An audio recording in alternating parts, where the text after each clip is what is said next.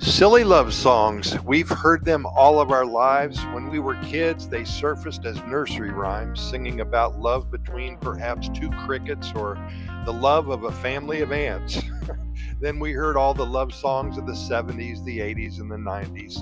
And now, when we walk on the beach in Costa Rica, there's a young man playing the ukulele and singing to the girl he just met three months ago. And that's how it went with Jason and Christina, Jason was in Costa Rica to do some soul searching in January of 2022. He had graduated from college two years before, and he wanted to rearrange his priorities at such a young age. He told us that his job was going great. He was making a lot of money for such a young man. He loved his life in Miami, and he had friends and family very close. But there was something missing, and he wanted to take a couple of weeks, perhaps a month, to pinpoint what he apparently was not finding for himself in Miami. It was all work and no play for Jason. He was smart enough to know two things. First, he didn't want to get stuck in a rut, working his life away and not being happy every morning when he awoke. Second, he wanted to stay close to nature. During his childhood, his family always took trips to Costa Rica, Panama, Colombia, Colorado, anywhere there were mountains. They always searched out the best beaches and the densest rainforest as well in some of those countries. He loved Costa Rica especially, and he felt at home here. And with remote working as a possibility, he wanted to check out the area around Dominical in the southern Pacific zone because he wanted to learn how to surf. Well, he met Christina while sipping coffee at a local soda in San Isidro, about an hour and a half away.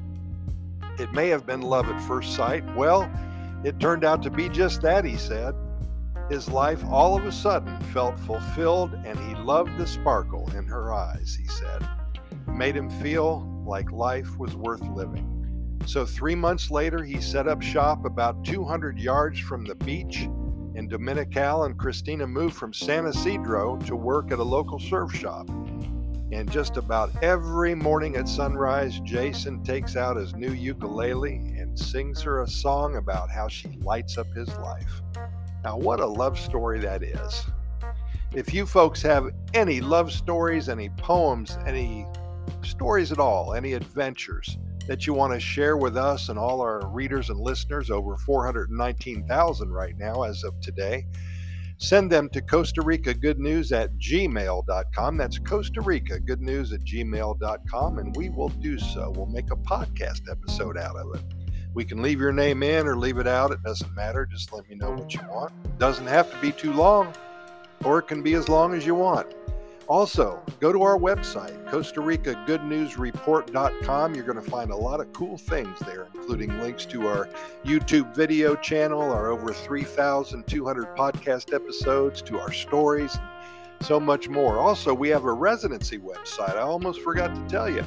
We help people acquire their residency here in Costa Rica. So you'll see that link right on top of the page at Costa Rica Good News Report.com. Hey, Pura thanks so much for listening, and we're going to see you tomorrow, same time, and we hope you're here.